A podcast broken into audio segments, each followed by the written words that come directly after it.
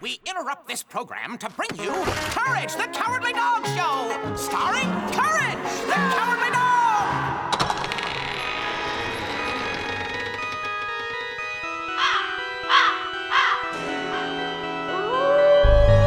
You're listening to That's Pretty Dark the podcast where we talk about all of the entertainment that scared us as children. and still haunts us as adults.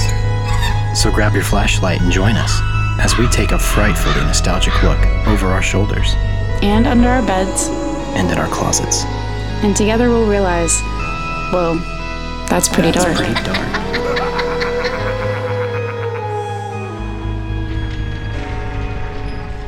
Hullabaloo and howdy do, y'all.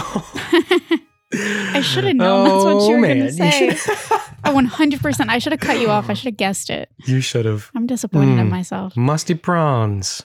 Timbuktu. Timbuktu. Oh, man. Wow. What a day. My brain is mush. You ready to carry this episode? Oh, yeah. Even though you're the one with the notes, I'll be the I have one all with the the, notes. episode on my back. We'll see how it goes. Maybe I'm going to be batting it back to you. That's fine. We'll ping pong. It's almost like we'll talk to each other and record this episode like it's a conversation. What a what a concept. What a concept. What a great idea you're having. Well, welcome to That's Pretty Dark, guys. My name is Kaylin. My name's Christian. So you, like the amazing ghost host that you are, are wearing our merch right now. I am amazing, and I am wearing our merch. You're right. You've got our logo tee, our flashlight logo short sleeve tee. Yeah. I, like a bad ghost host, am wearing my Aerosmith tank top. no, that's just as good. It's not pretty dark, um, but I've been wearing my merch literally all week long, and it's now in the laundry. So I had to wear Aerosmith today. This is the first episode completely researched and written uh, in the That's Pretty Dark tank. Nice. And it's going to be recorded in the That's Pretty Dark I tea. wonder if they'll be able to hear the difference. Speaking of tea, I've been drinking tea and coffee out of my That's Pretty Dark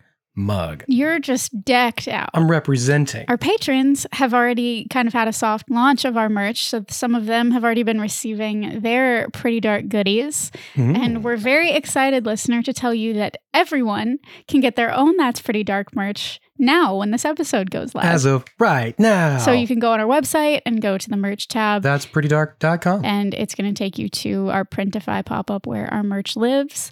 And you can just shop to your heart's content and rep That's Pretty Dark wherever you go. Yeah. And when people ask you, what's that cool logo on your shirt? You can say, well, it's my favorite podcast. That's Or like me, when I was running through my neighborhood with my tank on, I was like, That's Pretty Dark. Go listen yeah, to I That's can Pretty totally Dark. see you doing that. podcast. And all the old people were like, What's a podcast?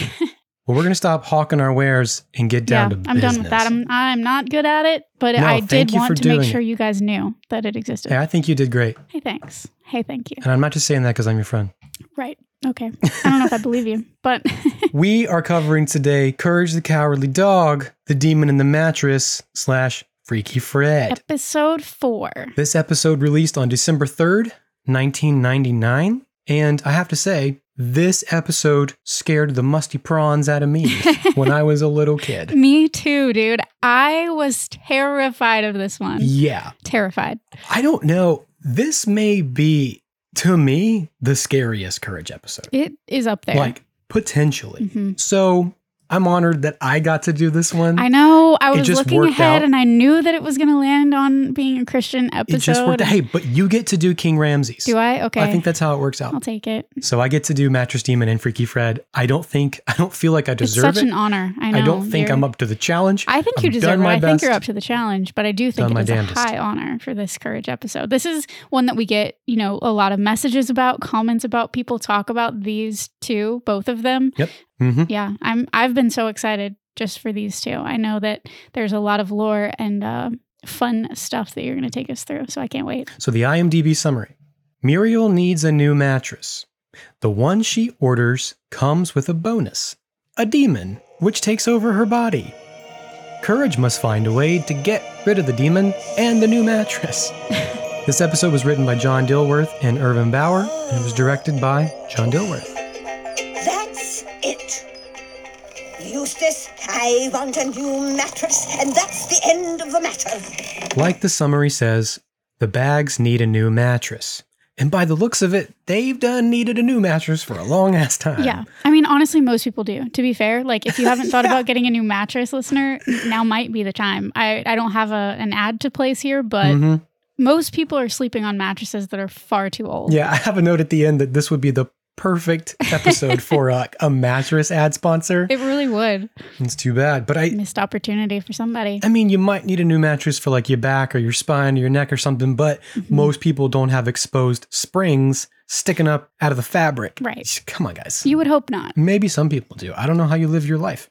but Muriel's had enough. So while she's making Courage's breakfast on the next morn, a big old slab of meat, Eustace discovers an ad for a mattress sale in the Nowhere newspaper. A mattress special for a special mattress. Ooh, a mattress special? With our mattress, we'll change your life forever. which courage, ever the alarmist and rightfully so, recognizes as a bad thing. We don't want our lives to change forever, we just want a new mattress. Is that so much to ask? And also, this is the second time that Eustace just sees an ad in the paper and just goes hard for it. Like, yes, that's for me. This is the thing.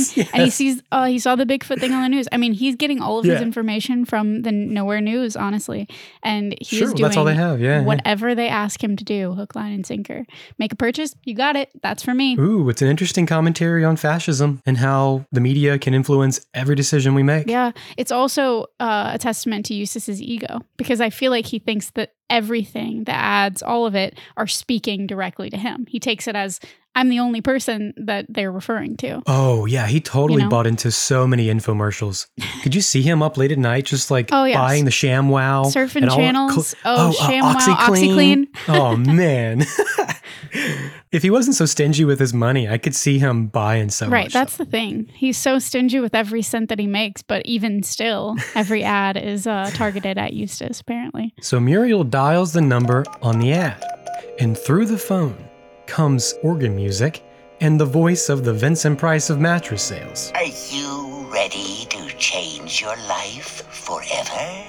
Oh, yes, I want to change my life forever. We have a special on our deluxe life changing mattress. Immediately, I'd rather not. Thank you. And the voice says, It's soft, it's smooth, no lumps. Mm. And Muriel doesn't like lumps. They've got lumps. We need a l- lumpless mattress. So again, it sounds like uh marvelous Mrs. Maisel. It does because it's very like back and forth, ping pongy kind of lumps Feeling. don't like lumps. We've got lumps. And the fact that courage picks up the other line yeah, he's listening in the whole time. that made inherent sense to us, but Mm-hmm. I feel like kids watching it today might hesitate, like, huh? Yep. But if she's on that phone, how is he hearing her? Right. Yeah, they don't understand uh landlines. Yeah. Man, I'm sure we all have our own memories of landlines and and how that uh impacted our social lives.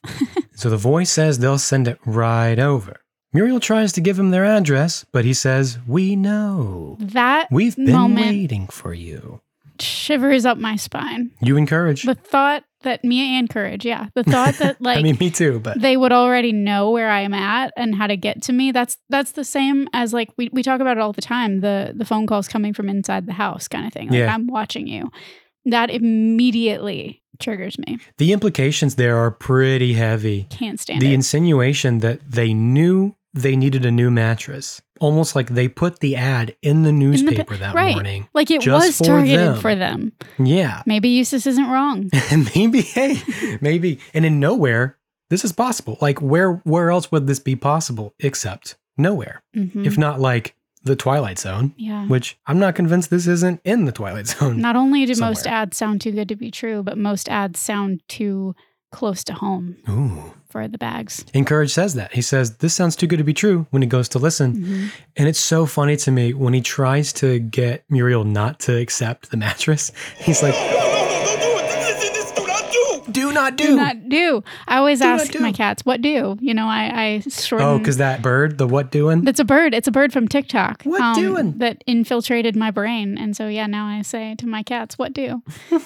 what do, Buzz? What do, Phoebe? Right now, Phoebe's uh, staring at the wall behind me really intently. Can you see her? oh, oh, I can. That's so creepy. What are you I doing? see her Phoebes? eyes glowing. Phoebe, do not do. Do not do, Phoebe. She's going to do. She always do. She always do what she do. We know how she do. Mm, we do. Sweet Muriel, who at most scratched her head at the curious phone exchange, pats Courage on his head and tells him how excited she is to have her new mattress. And we just want Muriel to have her new mattress. Mm-hmm. I mean, she doesn't want for much. She wants a fixed rocking chair and she wants a non lumpy mattress. no like, demons included. we know how that feels. That's all we need. Honestly, it's comfort at the end of the day. Lord of mercy, you're telling me. now that the mattress has been ordered, it must be delivered. Not from a warehouse or a store, but from a deep red cave, complete with green glowing chandeliers and stalactites that honestly look like so many uvulas. hmm it's gross. It looks like uranium glass. Uranium? Yeah, because it's glowing. That's timely. exactly. Two characters charge down the cave's throat to collect the mattress for delivery.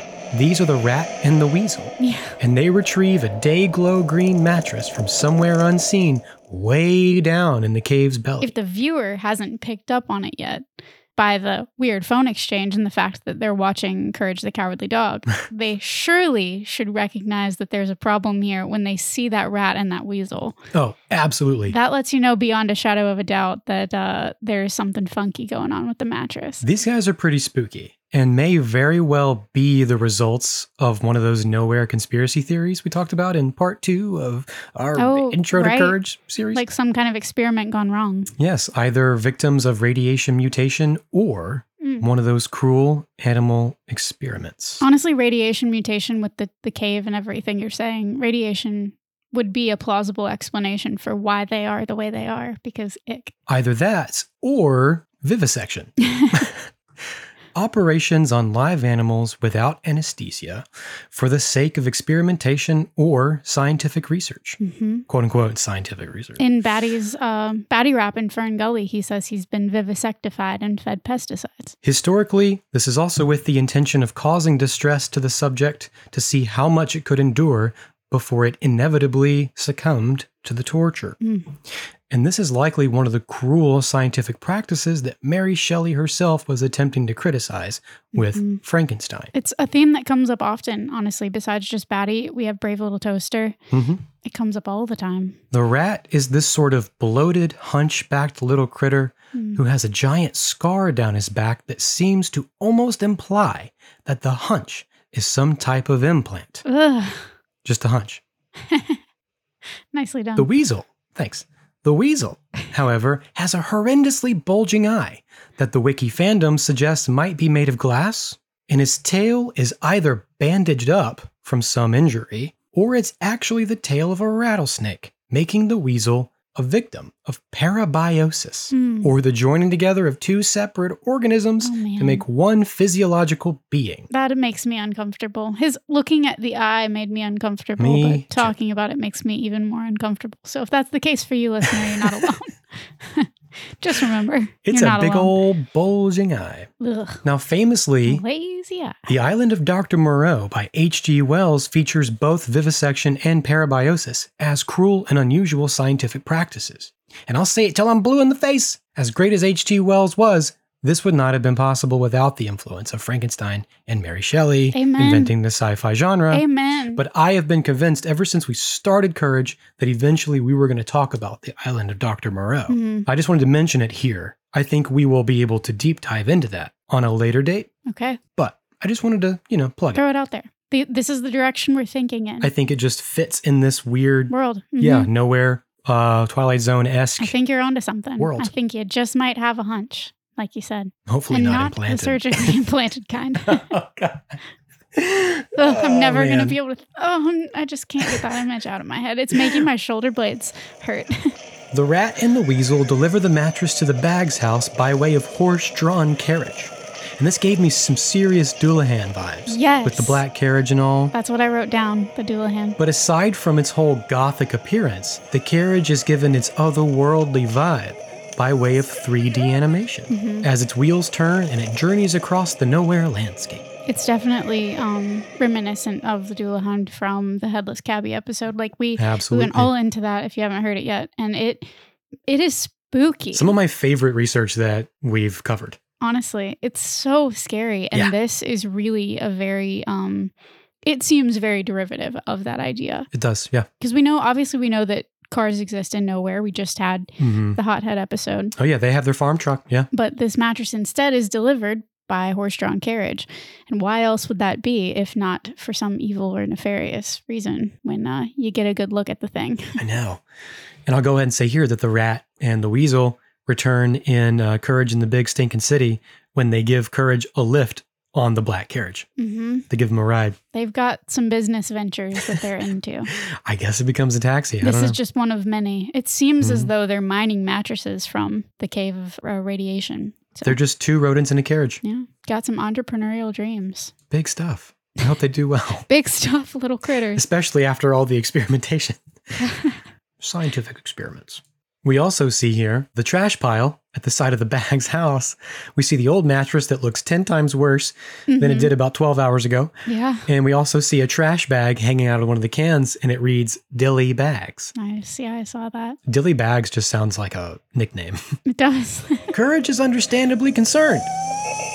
As they carry the mattress into the farmhouse, not only does the weasel hiss at Courage for no apparent reason, Ugh. but a large, demonic face appears in the fabric of the mattress and growls at Courage, who naturally is the only one who notices. Doesn't it look lovely? Poor Courage.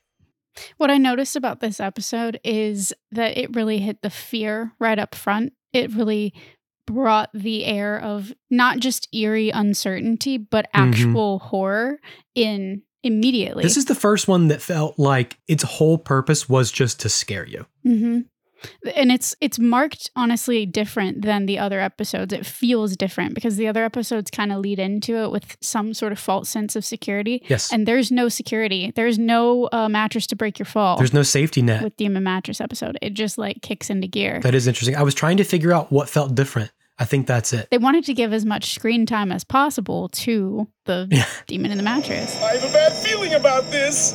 My name is Ivana, and it's not.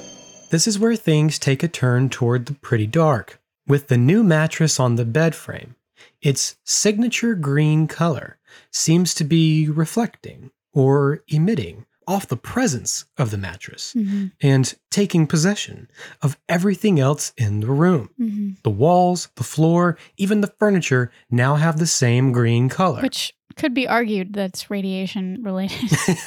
could it could also be radiation. The only thing that doesn't glow green for now is Muriel. I'm going to have a lovely little nap now. Sounds great in theory. In theory, a delightful afternoon. But just as soon as she falls asleep, the mattress's nefarious nature is revealed. Wisps of spectral green smoke creep out from under the bed and surround Muriel like curls of ectoplasmic tendrils, and they proceed to enter Muriel through her nose. The old nostrils. The old up the nostril trick. Yeah. I can say I remembered this vividly Mm-hmm. from my childhood. Me too. Vividly. Here's the rub Muriel is now possessed by the mattress demon, Mhm. and when she levitates off the bed and hovers midair, Courage basically shits his puppy pants He does. and splits the, the ladder in half and falls to the ground because he's watching from the window. She locked him out.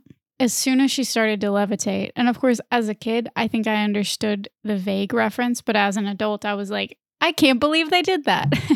I know. I can't believe they pulled this off. Both of these episodes we're talking about tonight. I Mhm. can't believe they pulled off. I No, really can't. this is one of those where it's like, really? Wow. That's pretty dark, you know? This one feels like it didn't happen, but it did. Mhm. For the remainder of this segment, I want to just break down the different terrifying things that happen while Muriel is possessed and where those visuals came from. But the broad strokes regarding Courage and Eustace are that this is the first time they team up to save Muriel from the threat. Yep. Not the I last had time, that written down but too. the Like, first time. it's so odd to see this pairing after i mean even earlier in this episode he kicks courage out of his seat at the table Yeah. you know clearly they're not they're they're still not on great terms but He's still an asshole about Yeah. everything. yeah but this is definitely the first time that we see them like eustace sees the threat too He acknowledges like, it. yes. finally yes. eustace sees what courage sees you know Yeah, he's not immune to the evilness. It's just it takes something more evil than him Mhm. for him to, to make him kind of wake up to the reality. recognize it. Yeah. Eustace is practically useless this whole time, but we'll address his main contribution at the end because that will be this episode's final reference to the 1973 horror phenomenon that this whole episode is spoofing. hmm That film is William Peter Blatty's The Exorcist, starring Linda Blair as the 12 year old girl named Reagan, who is suddenly and inexplicably possessed by a demon. hmm This film remains one of the most successful, profitable, and influential horror movies ever made. And one of the coolest things about it is all the folklore surrounding its production, from set accidents to numerous deaths and other uh, production issues Oh my gosh. um, that have led many people to claim the production was cursed. wow. The director, William Friedkin, said in one interview I'm not a convert to the occult, but after all I've seen on this film, I definitely believe in demonic possession. Whoa. We were plagued by strange and sinister things from the beginning. Oh my gosh. So I think we could save all that fun stuff for like a Patreon mini episode. Yeah. I'm sure that we could uh, talk about The Exorcist for quite a while. But before we get into all the references in our Courage episode tonight, I think it's important to address a little bit of the history and the legacy of The Exorcist. Mhm. I think we should. I think it's helpful. Because as I was watching, I was like, wait a second, that's Exorcist. That's Exorcist too. and I just watched that this weekend. Um, I had never seen the whole thing all the way through from beginning to end. So some things surprised me. I'll say that much. yeah, honestly, I don't know if I have myself. My uncle would be, not to make light of it, but rolling over in his grave because uh, he he can make loved light that of it. movie and quoted it a lot, and I feel like he would uh Yeah. he would want me to see it, so I need to get on that too. hmm This is the same uncle who would love this podcast. Oh, he would, yeah. The same uncle that that loved loved horror movies, loved the Haunted Mansion. Yeah, he was into it. oh yeah. Big reason why I am honestly into stories in general. The Exorcist screenplay was adapted from the Exorcist novel, both written by William Peter Blatty. He also produced on the picture and won an Academy Award for Best Adapted Screenplay. Wow. It was also the highest grossing R rated horror film until 2017 Oh my gosh. with the release of It Part 1, wow. which now holds the title. That's wild. I know. It's crazy Highest stuff. grossing and so 73 you said? 73 until 2017. That's amazing actually. Blatty loosely based the novel on a real life exorcism performed on a supposedly demon possessed 14 year old boy in 1949. Hmm. The boy's identity was kept anonymous in the documentation, but he's been referred to as both Roland Doe and Robbie Mannheim, Okay. which I know the name Robbie Mannheim. I've heard that plenty of times on podcasts and such. Mhm. Yeah, I feel like I have too. The exorcism was documented by Catholic priest Raymond J. Bishop Yeah. and William Blatty used many of those details in the Exorcist novel, Mhm. including but not limited to strange noises in the house, objects seemingly moving on their own, the bed shaking uncontrollably, speaking in a guttural voice, coming out of wrist restraints, and the aversion to anything sacred, quote unquote, anything sacred. Mhm. We're talking crucifixes, holy water, that kind of thing. Mhm. Two notable events during the exorcism are specifically Robbie's mattress shaking and Robbie removing a bed spring to use as a sharp weapon Yeah. against the priest. Okay. So this seems like an intentional choice on the part of uh, Dilworth or whoever was involved in this episode Yeah. in getting uh, the bags a new mattress because their old one had exposed bed spring. we might have found the tie here. or it's a very, very, very happy coincidence. Unhappy coincidence. Just a hunch.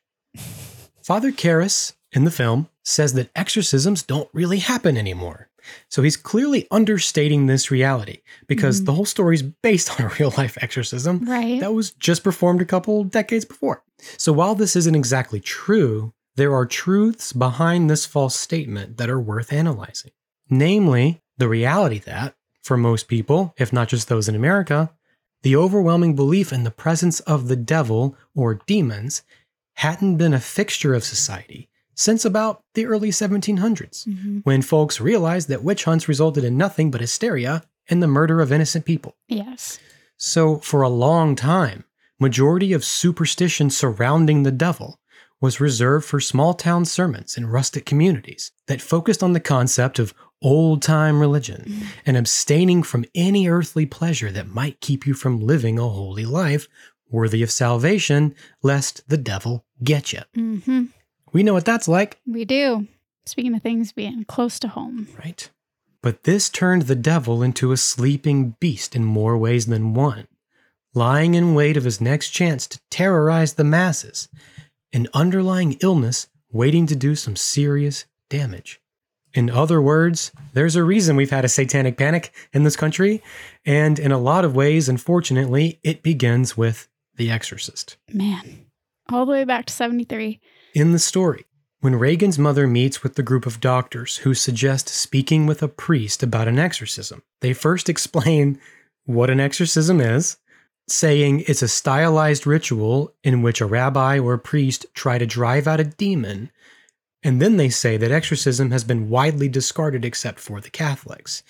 And then later, when she speaks with Father Karras, he says he's never met a priest who has performed an exorcism and that they've pretty much stopped doing it now that they know more about mental illness. Mhm. And there is a lot of truth to that, thankfully. Yeah. And it's hard to wrap our heads around this today, but what all this is suggesting is that the concept of demon possession and exorcisms and the devil weren't widely accepted or even available to the average person at that time. hmm They didn't see ads for demon possession movies all the time like we do now. Right. That's true. But the popularity of the Exorcist film brought these concepts screaming back into the postmodern zeitgeist, therefore, giving evangelists and Southern Baptists and all kinds of God fearing folks a stepping stone by which they could then raise themselves up and shout, See?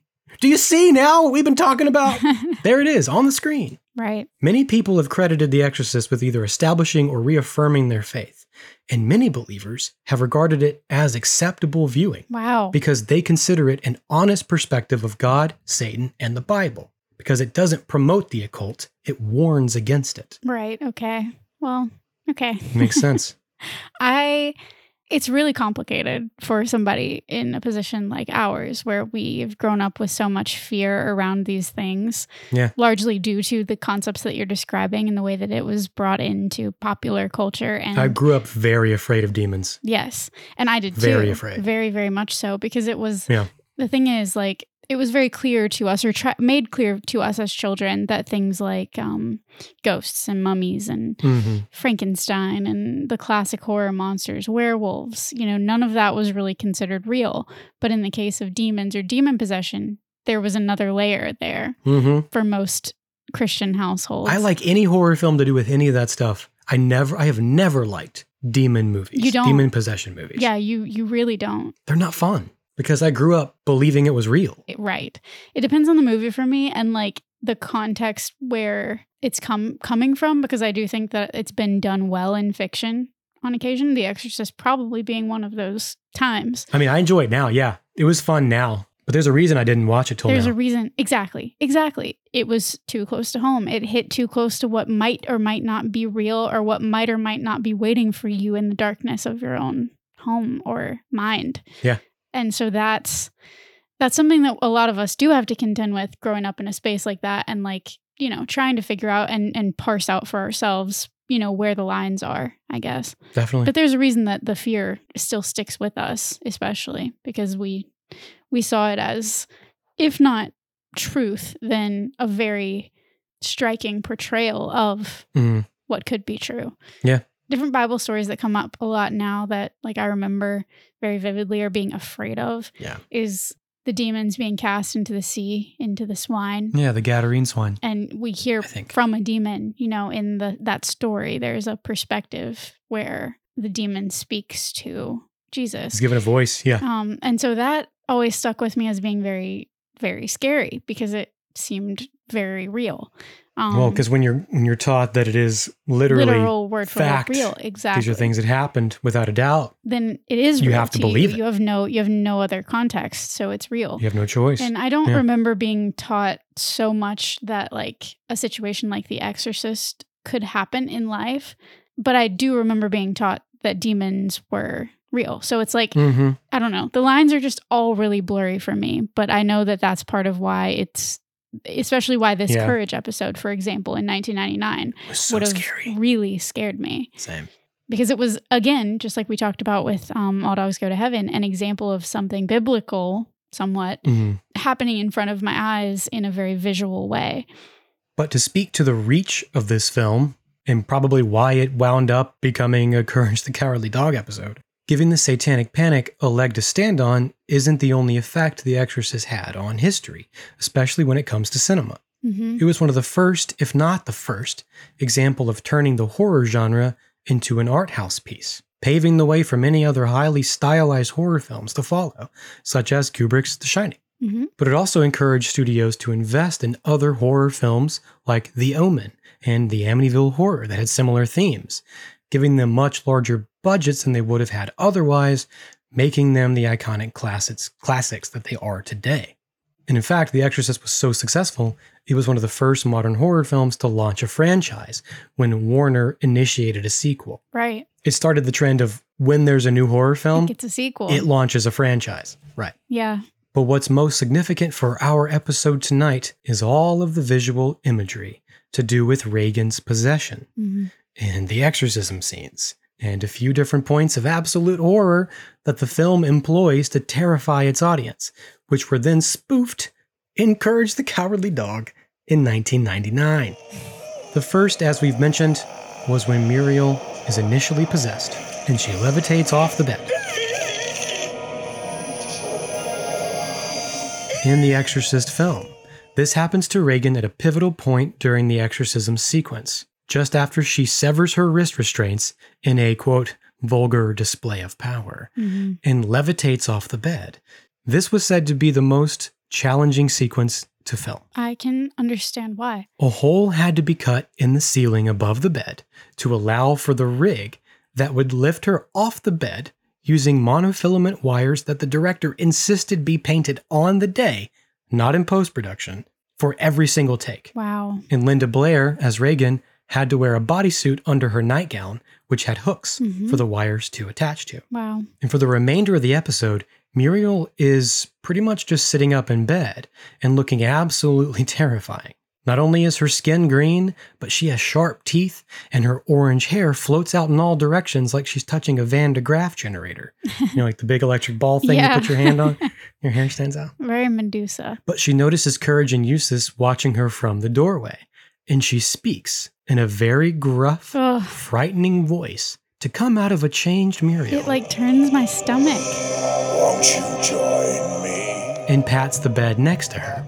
no thanks This is very suggestive, yeah and I can't help but assume this question is a direct reference to how the demon, inside Reagan, tries to get everyone to get freaky with her for a large portion of the movie. wild Wild stuff. wild truly And this voice belongs to Tom McKeon, who also voiced Charlie the Mouse from LeQuack. well what do you know I think last time I said McCohen, but I'm pretty sure it's McKeon. mckeon he's got a voice on him Though, and his especially when laugh- it's coming out of Muriel's face. His laugh reminded me of the headless cabbie yeah, when Mr. Wynn laughs. definitely.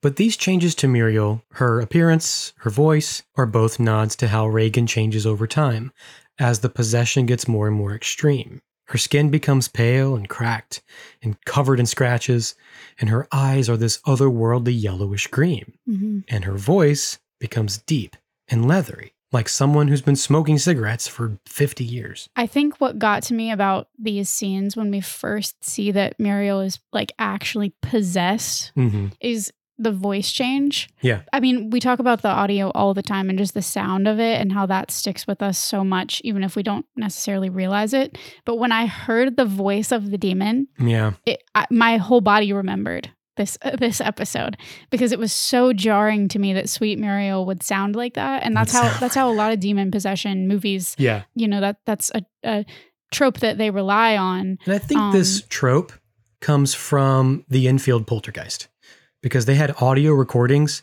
of the, the girl Janet, Mhm. who was supposedly possessed by Bill, who claimed to be possessed.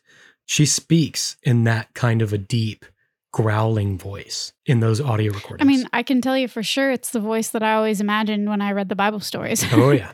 hmm And not only that, but Muriel just sitting up in bed is another visual parallel. Like when I think of The Exorcist, Mhm. I see Reagan just sitting in bed. Sitting in bed. Yeah. It's just part of that movie. because she was ill, right? She was being either detained or Yeah. kept there to be treated. Yeah, she's ill. And so she's, you know, told to stay in bed. She's in her sick bed. and then Yeah. once she starts harming herself, Mhm. they tie her down. Right. And laughing hysterically, Muriel's head spins completely around Mm-hmm. and alarmingly pops right off. Oh, can one of you boys give me a hand? I guess she should have been wearing a green ribbon. I wrote that too. I wondered I said, if "Where's you a would. green ribbon when you need it?" oh, that's good. That's good stuff. Man, calling it back early, that's pretty dark. and yeah, her head lands on the floor, uh, leaving a headless Muriel's body sitting up in Ugh. bed. Speaking of the Doulahan, yeah. again, this is a nod to one of the most famous scenes in The Exorcist when, you guessed it, Reagan's head spins completely, Completely around, like she's a damn owl. Yeah. How did they do it? More practical effects. They built a life size animatronic latex dummy version of the possessed Reagan with a face so realistic it could move Mm. Oh. like it was speaking. Ugh. And a tube was later added to simulate the breathing effect. Mhm. Can you imagine being in the room with that thing? No. How do you I not don't want assume to. it's I going mean, to I attack can you? imagine it, but I don't want to. I will tell you, anything animatronic, as much as I might love it in some of the Disney attractions, So anything scary. animatronic is very off-putting, especially if you're, you know, interacting with it alone or you're by yourself. Like I worked at the Carousel of Progress. There are some animatronics. oh my god! there. I can. Um, I bet you there are some scary stories. Oh, there are many, many. Um, I wanna hear but all it's of it's them. it's the uncanny valley at the heart of it is what gets to us about things like that. And if it had to be realistic enough to em- emulate Reagan in the movie, then you know it was really close. It's like the uh, wax museums that are popular now. oh yeah. Been to a few of Mhm. those. What's the guy's name in Carousel of Progress? The main guy, the narrator? J- The dad, John. Can you imagine if you're just like late at night, cleaning up, you know, closing down, and he just looks over in the shadows and goes, What's cooking hot stuff? or just like pulls like a like a Chucky the doll, like Oh Yeah. child's play. Jesus. Can you imagine? No, I can't. I don't want to. That's hor- horrifying. Absolutely horrifying. Oh my What's god. shaking, baby? I love the ride. I love the song. I'm a Carousel of Progress fan, hardcore, but I wouldn't be if that happened. I'll tell you that much. Give us a twirl, Just- darling. you- yeah, you see his head turn. Oh, I just like, yeah, the slow, the the the cr- twisting of yeah, the plastic tick, against. tick, tick, tick, tick. oh Lord. Mm, So Eustace and Courage are scared silly at this whole thing, and I don't blame them. nope. But I love how it just cuts to midnight. hmm It's hours later, and you know these guys have just been sitting around wondering what to do about the thing upstairs. It's got Mario. Like, what do you do? What do you do? Dang mattress gave her nightmares. Trying just to trying to rationalize justify it. it. Yeah. Trying to rationalize. He's still a little bit in denial about it, as I think we all probably would have to be. hmm And I think that gives him a little bit more humanity than he normally has in these episodes. You're not wrong. And then as they're conspiring together on how do we save Muriel, he's he's trying to almost reassure courage by saying that the mattress gave her nightmares, you know? I think he's trying to convince himself. I think he's just scared. That too. I think he's just yeah. scared. I mean, yeah, he's he's just terrified, but he he he needs the situation to be manageable. Mhm. And I feel like we all do this to a degree, even with lesser uh lesser spooks in our lives. And the whole time, the demon's voice can be heard making these guttural groaning sounds up in the bedroom, Mm-hmm. just like Reagan in the movie. Mm-hmm. They're outside just like having conversations, and she's just like up in the room. And it's like, I hate it. Can we get some peace and quiet? Shut up. trying to have a conversation. How are I- we supposed to help plan out how to help you if you're making so much racket? how am I supposed to drink this scotch in peace? Having just watched the movie, I'm very impressed by how this episode embodies the whole atmosphere of the house Mm-hmm. in the movie. Like the stark colors, the long shadows, the eerie stillness of the quiet hours. Mm-hmm. You just wonder what's going to happen next because literally, apparently, anything could happen. nowhere is good at that. Nowhere feels like that anyway. So as Mhm. soon as you kind of know where your head needs to be, like if if it's referencing a movie like that, it's very easy to get there. And when Courage goes up to see her again, the room isn't just neon green, but now it's icy cold. Another reference. Reagan's room after the possession was an especially tricky location to shoot in. The whole house was built on a soundstage to specifications, But the room was refrigerated Whoa. because the director wanted to be able to see the breath of the actors. It's smart. I can't lie. and that's how it was described in the book so he wanted to he wanted to bring that to life but stage lights are notoriously hot Yes. and they would warm the room too much during filming so they were only able to film in that room for like 3 minutes at a time Wow. and they could only complete about 5 shots in a single day so the entirety of just the exorcism sequence that alone took about a month to shoot That's crazy. yeah But it looks it though. You know what I mean? Like it became what it did because of the painstaking effort that they took to make it look that way. Sure, tell the tell the studio and the producers uh, that it was worth it when Yeah. when the budget tripled, literally tripled, Oh, and it man. took them over 200 days to finish production. It's like twice as long as it was supposed to take. I'm sure it paid off in dividends. Oh, when they ordered the sequel, I think that was proof that hmm they had made all their money back and then some. Yeah. But they also changed the color scheme of Reagan's room to account for the possession. They removed all the color, just gray walls, beige sheets, and black robes for the priests. hmm And I love that Dilworth just went the complete opposite Mhm. with the It was color. neon. Yeah, he just went bright green. Yeah. but also, like, it's a possession in nowhere. You know what I mean? Like, it's a possession in nowhere in 1999. So it has to feel different. Probably made possible out of, you know, radiation. Right. And this is also the popular scene where the possessed Muriel entices courage to approach closer, Mm-hmm. closer. Closer. It would be lovely if I could have a cup of tea. I remember the cup of tea. I remember the I cup of remembered tea. that too. What have you done with Muriel? She's here with us. In The Exorcist, Gag. when Father Karras asked the demon, Where's Reagan? the demon says, in here with us. Ugh. I wish I could do the smoker's I hate voice, it but I so can't. much. I literally am getting goosebumps. It's just the us. It's the pluralistic growl. hmm The idea of the legion, Yeah. the we, and the greater like evil powers or whatever behind what's happening. Seeing that happen to Muriel was very, very difficult for me no, because she's like as a kid. looking at your grandma or your own and mom. we've seen bad things happen to them already, right? Like we've seen bad things happen, but but seeing her or hearing her, her quote unquote rather, in this moment was something that stuck with me from the whole series as being really Mhm. hard to watch as a kid. Momentarily, Muriel slips to the surface and begs Courage to help her. Courage, help me! Whoops. that one slipped out. Pretty dark. Pretty dark. Yeah, that moment is rough to watch as well because you do see her pleading hmm from within the demon, basically. And this comes from another harrowing moment in The Exorcist when it's revealed that Reagan is trapped inside her own body Mhm. and trying to communicate with the outside world.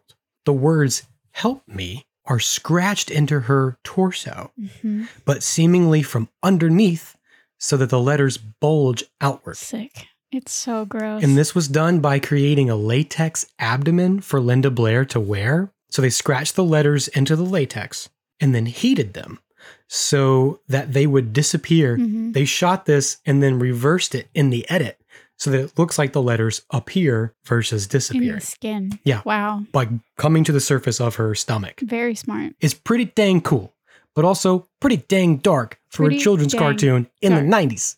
Yeah, we didn't get the help me, thankfully, but we got that in Lonely Ghost We sure did. from Are Yeah, You the Afraid of the written Dark. backwards. Yeah. Mhm. Mhm. These horror tropes are, were alive and well in the nineties. And we're going to see a little bit more of that in our next episode. Sure Next are. time. That's a little bit of teaser. If you guys know what we're talking about, go ahead and guess. Mhm. I bet you don't know. I bet you don't know.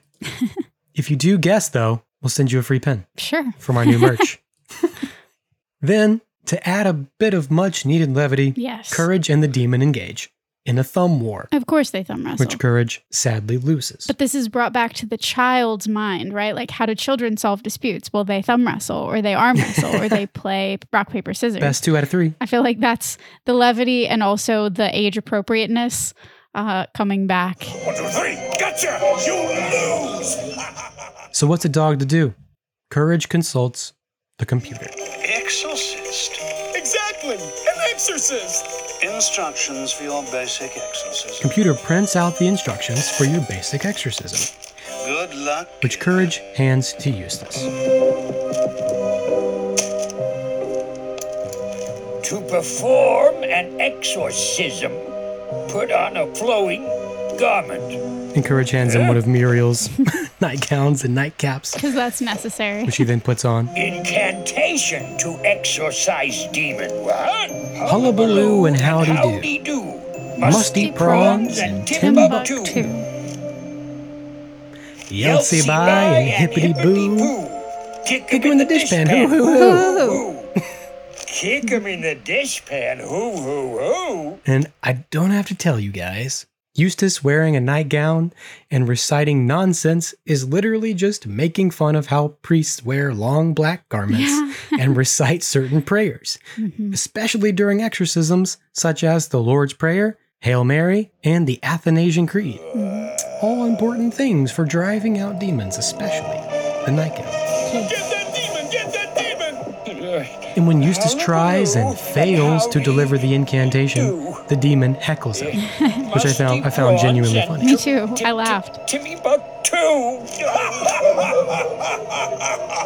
Call that an incantation? But here we get two more references to The Exorcist. When Reagan appears to have a much longer tongue than she should Mm-mm. and wags it around. Yep, I hated it. I hated it then. I hate it now. And also, and also, projectile vomits yeah. onto Father Karras. hmm Likewise, the possessed Muriel has an enormous purple tongue uh, that she uses to lick Eustace in the face and then spews him with green ectoplasmic vomit. Yep. Neon green. But the taste buds on the tongue are what Yeah, got gross. me. It's the like ripples in it. The little- I hated the tongue thing and the puke.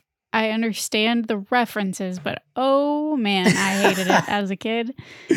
I Oh, couldn't man. think of anything more gross than that. I know. And of all the things they got away with, they didn't actually show the vomit leave her mouth. That's true. Yeah. They can show her head spin around and pop off, but they can't show the vomit leaving her mouth. hmm That was crossing a line.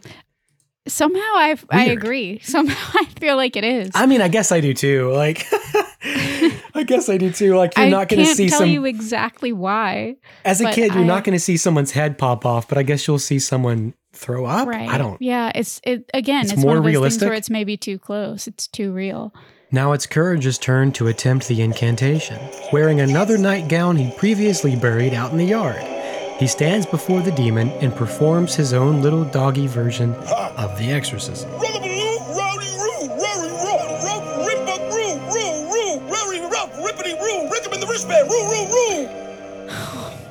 which surprisingly works. Yeah. The demon leaves Muriel's body just as Eustace returns in a hazmat suit, I think. I mean, hey, if I saw puke like that, I'd also wear a hazmat suit. not gonna lie. me too. And a renewed confidence that he can successfully recite the incantation this time. I like how they turned it into like a theatrical performance that Eustace was trying to give. And then, like you Yes. said, the heckling.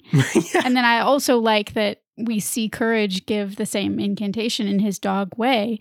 And this also goes to show that he can't really apparently speak English. Yeah, when he's actually doing something important. You know, if if other characters are meant to hear him, Mhm. it doesn't sound like English. It sounds like Scooby Doo. But it's also it also shows kids that as long as you try your hardest to do the thing you need to do, you can still succeed even if you're not perfect, Yeah, very true. which is wonderful. What a great message this episode. In the, right right in the middle of this totally Oh. inappropriate spoof of The Exorcist. You can do anything you put your mind to. uh, I will go ahead and say, like, I read that certain moments of this episode were cut in reruns. Hmm. They did edit this episode to limit I wonder. the amount of screen time they gave Crazy. possessed Muriel. I understand why they would have to, but I can tell you with certainty that baby Kaylin saw the whole thing. yeah, I'm pretty sure I did too.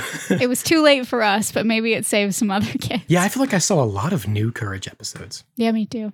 I also found it interesting here that Eustace is so he's so completely unable to see beyond his own embarrassment from his botched like audition, right? His stage performance and his need to Mm-hmm. redeem himself. He doesn't even notice that Muriel is no longer green Right. and evil. He just comes in all like, I'm going to fix I'm this. prepared and I'm going to do it. And this is the moment that Eustace becomes useful because the demon enters his body Mm-hmm. and, weirdly, apparently feeds off of his own evil tendencies. Because whereas possessed Muriel was rather docile Yeah. and jovial, all things considered, Let's share a cup of tea. right, possessed Eustace seems quite aggressive. Yeah. He climbs up on the bed. He's about to attack Muriel. And luckily, Courage, you know, distracts him with a chomp on the butt, giving Muriel ample time to give him the old tried and true crack across the head with her rolling pin of doom Rolling pin of doom to the rescue. every time.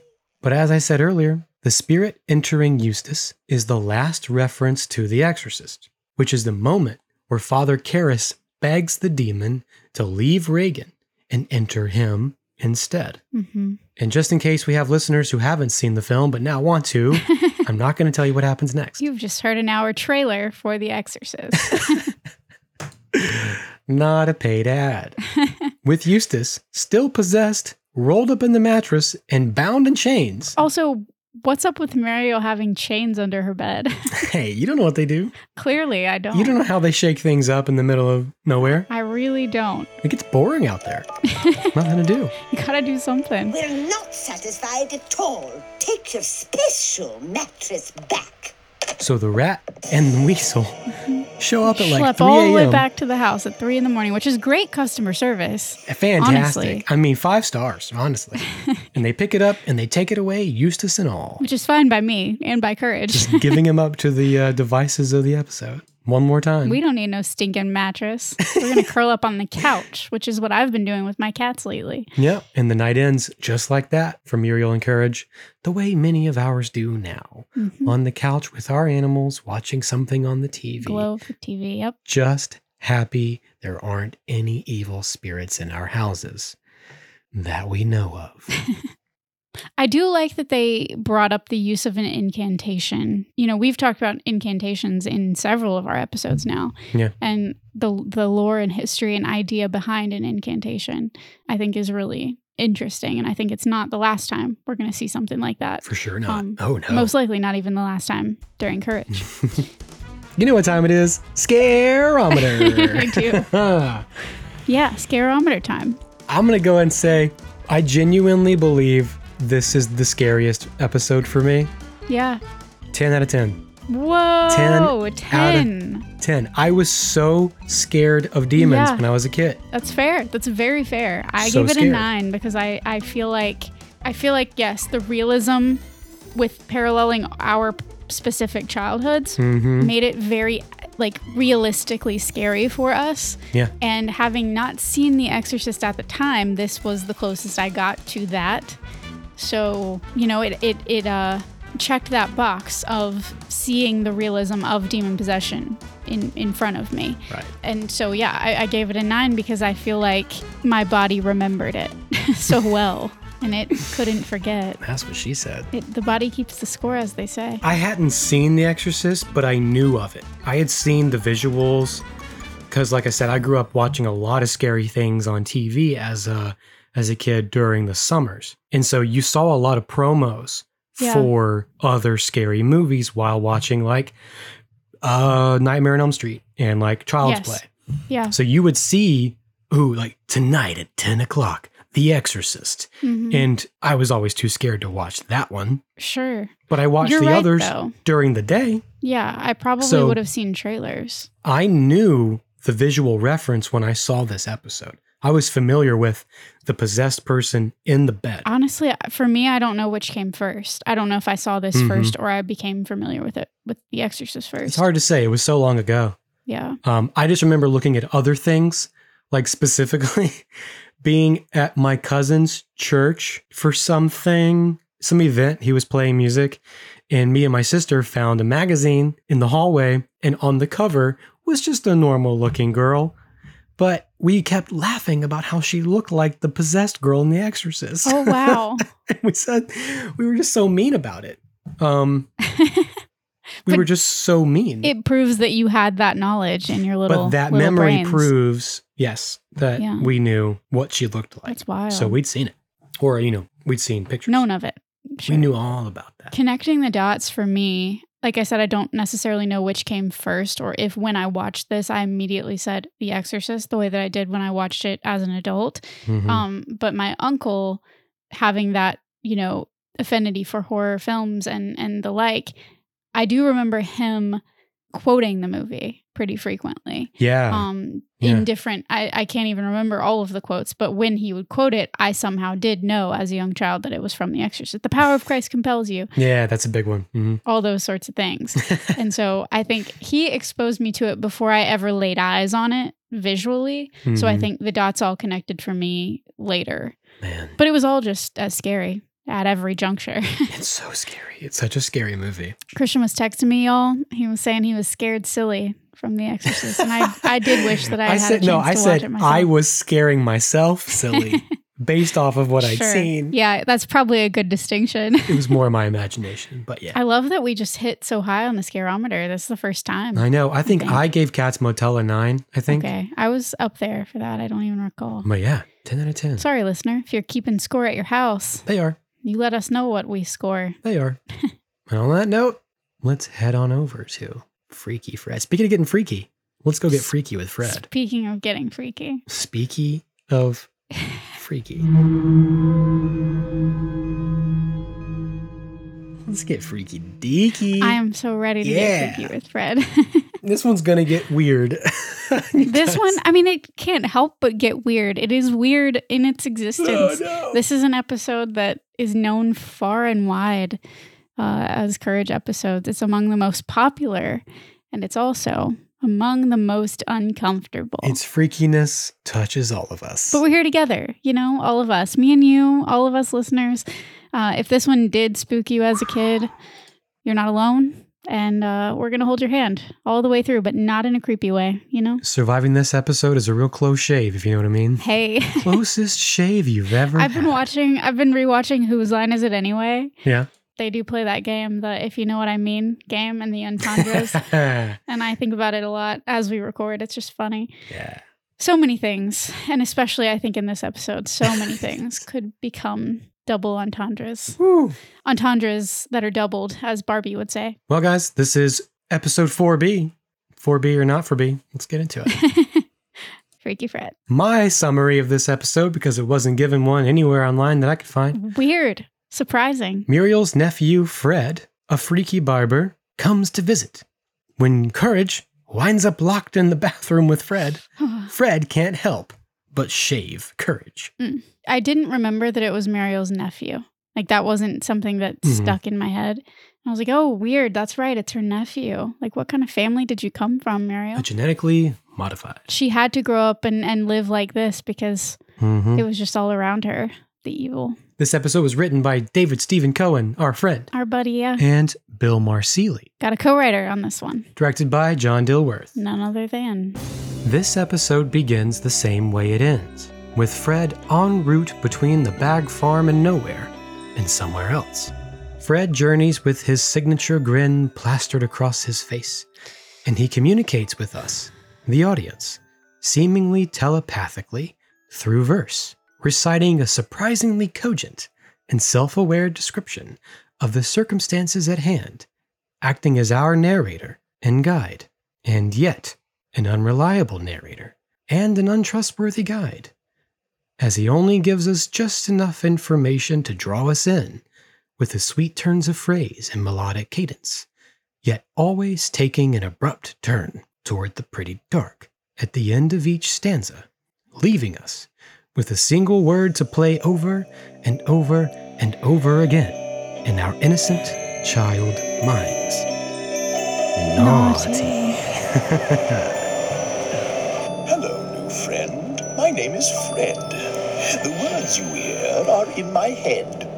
I say, I said, my name is Fred, and I've been very naughty. Naughty. And this is mostly how Fred communicates throughout the entire episode, mostly speaking in verse and reminding us of just how naughty he is. I will say that having the villain speak in verse Mm-hmm. endears me to them. Yep. Because it's familiar, you know, but it's also like It's Dr. Seuss, you know? Dr. Seuss, right? It's Yeah. comforting. It's that childhood nursery rhyme Mm-hmm. idea. And having the villain speak in verse, even to us from his thoughts, as sinister as he looks and is, I still find myself appreciating Fred because of the way that he's thinking. Right. No, it's it's very poetic. I mean, it's very beautiful. His outlook on things, Yeah. And as his you weirdly said, positive like Yeah. perspective. Exactly. It's- It's, so I didn't remember it that way, It's- but it is that it's way. weird. And it's kind of like you said, he's very self-aware. Mhm. He he he has this self-awareness that makes me trust him a little bit more than I should Mhm. because he is aware of what's happening. He has that that uh internal narrative where he's cognizant of what he's doing and what he is.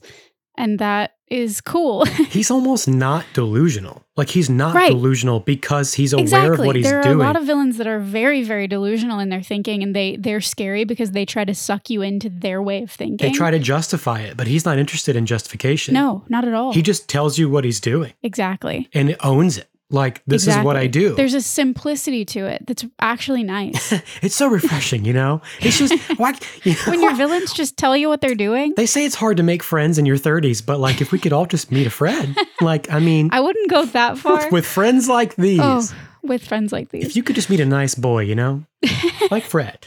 like Take Fred. Fred for example. Man, I I just like the verse. That's all. I'm a big fan of rhyme. She's like, all I'm saying is the verse is nice. All I'm I'm, not saying, is the verse is nice. I don't have any particular need to be shaved in any way by anyone else, but that's we'll get there. not yet. Um, while we're on subject, uh, I didn't know where to put this in my notes, but because it has such a Dr. Seuss feel, do you know Edward Gorey, the author and artist, the, the illustrator? the name is familiar. Why do I know the name? I have books in my house that are Edward Gorey books. Okay. They're really dark. Like Mhm. one I have is an alphabet, and every letter is the name of a of a kid, of a child Yeah. who dies in a tragic way. Okay. But it's That's ringing lots of bells. I'll show it to you Lots next of time them. you're over. Absolutely. Yeah. But it's very tongue in cheek and it's very humorous, but it's very macabre, dark humor. All of his work is like that. They're usually very depressing, sad, death oriented stories, right. but with like a Dr. Seuss sort of verse twist on like the story. yeah. So that's why I like it because Okay. I grew up with Tim Burton and I love stuff like that. Sure. I love dark humor. I had the Grinch in my head as well. I Kind grew of up a watching Grinch, the yeah. original Grinch, which is in verse, and it's not the Grinch's thoughts, but it's that narrator that's telling you Mhm. how things are going. So again, it just it feels comforting to me, and Yeah. perhaps this is the false sense of security that we mentioned before. it meets us where we're at. yeah, It says you're used to these things. Mhm. You're used to stories being it's a repetitive, convention we know. in verse Mhm. and like have these nice cadences and people have been reading to you your whole life yes, you're used to this kind of thing yes, because you're eight years old Right. it lures you in it's a convention that you know, and we're gonna take it and turn it on its head a little bit. Yeah. which is twisted in its own way. Bravo, honestly. it's well done honestly it just it is and it's so David Stephen Cohen. Like he's very Mhm. much a a Right. rhyme driven person. He he does Mhm. music and and I can I can see David's influence in that too, which I think is it's just really cool to have a mark on something like that. absolutely To have a voice that that carries through. Even if it is a rather freaky character. fred is muriel's nephew and she's very excited to have him come visit I can't wait for that wee lad Fred to arrive. eustace knowing fred is a straight up freaky dude is not looking forward to spending time with him For once I don't blame Eustace. finally eustace has an opinion we can all agree on yeah. Except Muriel, who sees no evil, of course. Mhm. Eustace is the one who warns Courage, and us, if we needed it, of just how freaky Fred is. The freak's a barber, a freaky barber, with his own freaky barber shop, where freaky things happen, freaky barber things. Not that it does him any good, No. because Eustace is the reason Courage winds up locked in the bathroom with Fred for the remainder of the episode. Mhm. And they can't get out until Eustace returns from the hardware store with the right tool to fix the lock and open the door. Engineered by Eustace to be a very, very bad time for courage indeed. I will say I found it really funny though. After Eustace pushes Courage into the bathroom and slams the door, Muriel comes up the stairs. yeah. And she's like, I heard the door slam. The door slammed. Oh. Yeah, he says, yeah.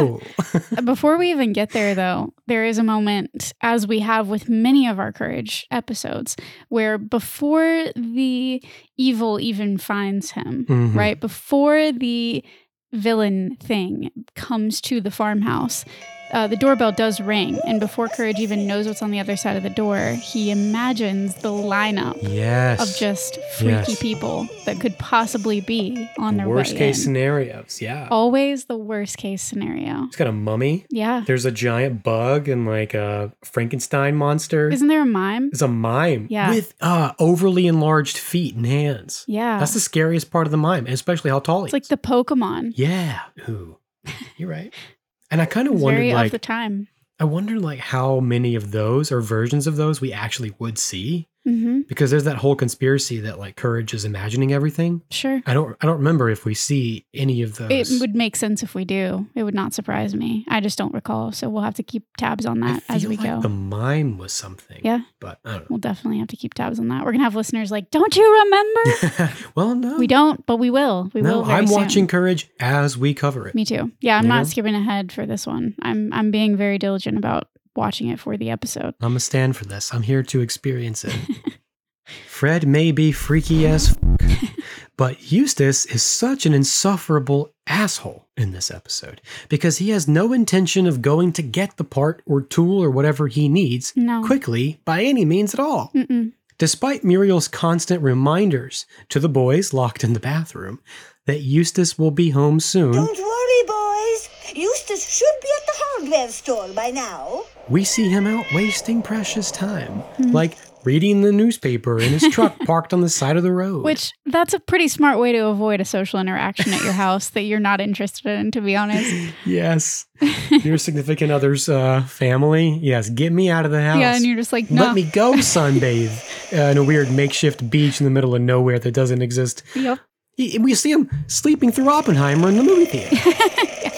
Yep, sure is. Come on, Eustace. It's an instant The classic. Nolan film. That's he didn't intend for you to see it from behind your eyelids. But this whole time, while Eustace is out and Muriel is watching TV, poor Courage is being tormented by Fred in the bathroom. Mhm. And this is where we're going to center our focus tonight in the bathroom with Courage and Fred. There's nowhere else you'd rather be, right, listener? We're going to go to the bathroom together. I do hate that it happened in a bathroom. This gonna is the get- second time Courage has had a freaky situation in the bathroom in as many episodes. When people think of Courage the Cowardly Dog's villains, they think of King Ramses, evil poultry, mad scientists, gross rodents, cats, or maybe even the bugle monster. Yep. I always think of Fred. hmm Anytime it came up, I'd always remember the freaky looking barber who force feeds Courage some pancakes and shaves them into his mouth. Yes. And it never doesn't bother me. Never. I watched it twice Ugh. for this reason, and Ugh. I had I had so many more memories from this episode. And I can't say for certain, but I wouldn't be surprised if some of my own sense of stranger danger came from Courage being locked in the bathroom with Fred. hmm Have I ever told you how I got locked in multiple bathrooms when I was a kid? No, Not with other people, thank God. but I was locked in the bathroom at my neighbor's house. no. I was little. I was small. yeah.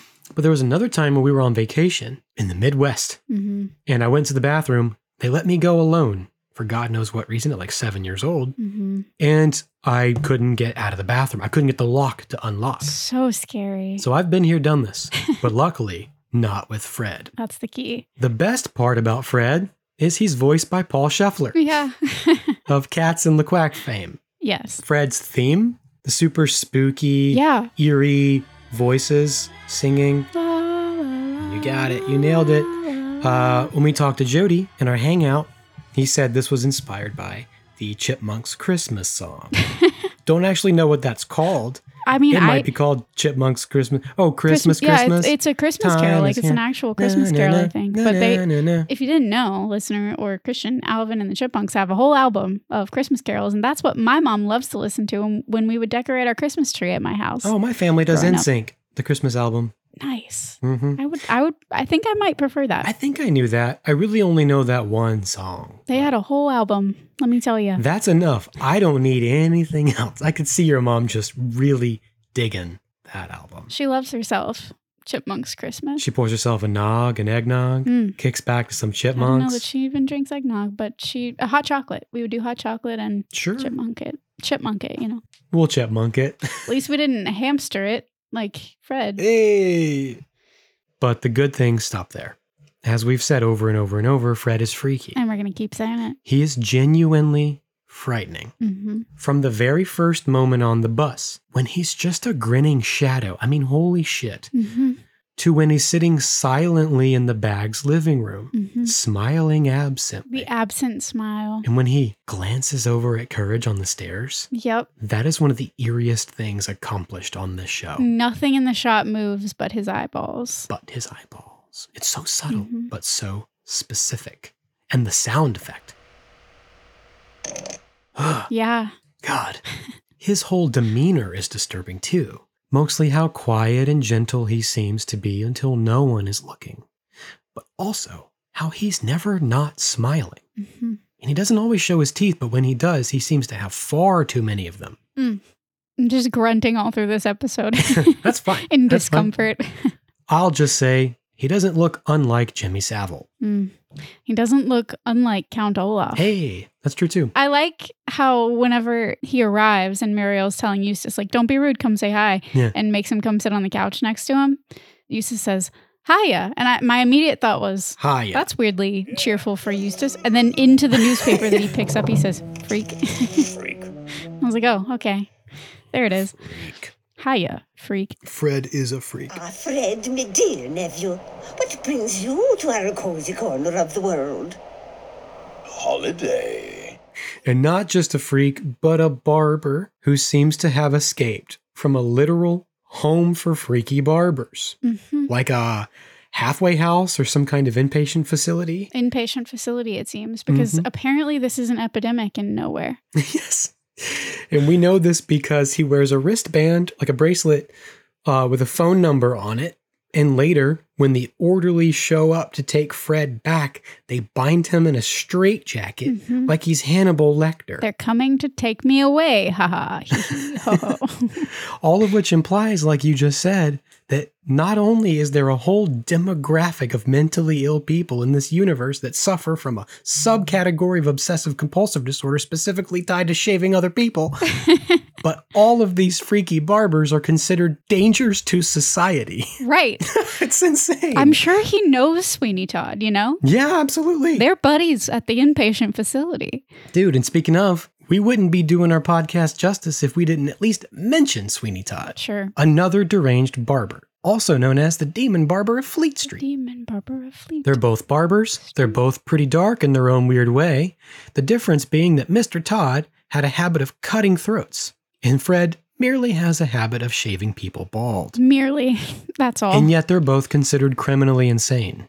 I know Mr. Todd best by the 2007 Tim Burton film starring Johnny Depp and Helena Bonham Carter, based on the 1979 Stephen Sondheim musical of the same name, based on the 1970 play written by Christopher Bond. Mhm. Sweeney Todd was a very popular character in the Victorian era, having appeared in a penny dreadful titled The String of Pearls, which was published serially in a weekly magazine during the winter of 1846 to 1847, coincidentally, the same winter the Irish potato famine was at its worst.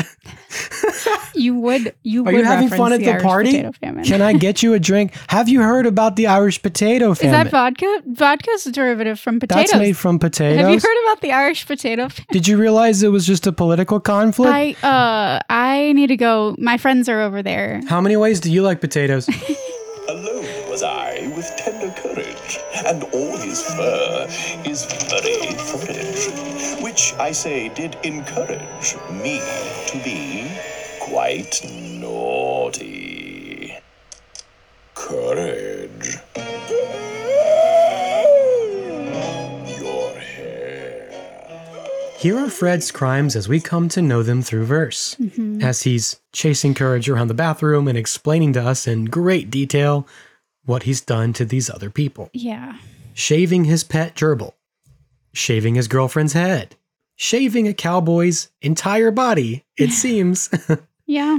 And Fred tells us these things as he's doing the same thing to Courage, not as an apology or an excuse, like we've said. Simply as information. he seemingly relishes the details. He Mhm. just likes remembering what he's done. Yep. Like how villains always tell you what they did and like how they Mhm. did it. And It's it's like a the whole episode is almost a villain's monologue. kind of of like yeah. here is what I've done.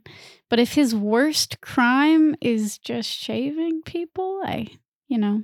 Well, that's the thing.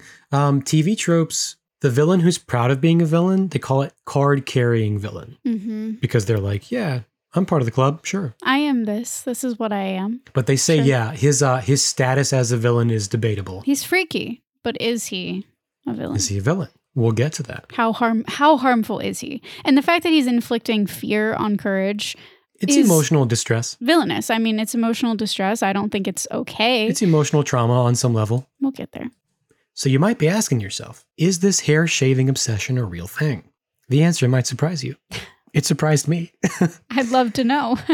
Trichotillomania, Hmm. or the obsessive compulsive habit of cutting or shaving the hair, is derived from the Greek words trix, temnon, and mania. I am certain I'm saying those incorrectly, but these mean, respectively, hair to cut and madness, Oh. almost literally translating to hair cutting madness Oh. is not very common, and it usually develops after a stress related or traumatic event. So it's related to anxiety because Mhm. obsessive compulsion is typically tied to anxiety. hmm But where Fred differs from this is that he doesn't feel compelled to shave his own head. Right. He's got a shock of yellow hair and both of his Mhm. eyebrows, and in certain close ups, all of his arm hair. Yeah. So he clearly has a version of this hair cutting mania, but it's projected outward onto other people. Which is really where the line is. That's the line. He can hardly stop himself from compulsively shaving your head Mhm. against your will, Mhm. even when he knows you have not consented to this. Right. Therefore, technically, Fred is a predator. He's violating someone's consent or their wishes Yes. for their own self, which, yeah, is pretty predatory. But what kind of predator is up for debate? A trichotillomaniac. Trichotillomaniac. This is where I want to be as delicate as I can be. And I don't think delicate is a word that anybody would ever use to describe me, No. unless I'm, you know, with the ladies. But it does need to be addressed because one, it wouldn't be that's pretty dark if we didn't.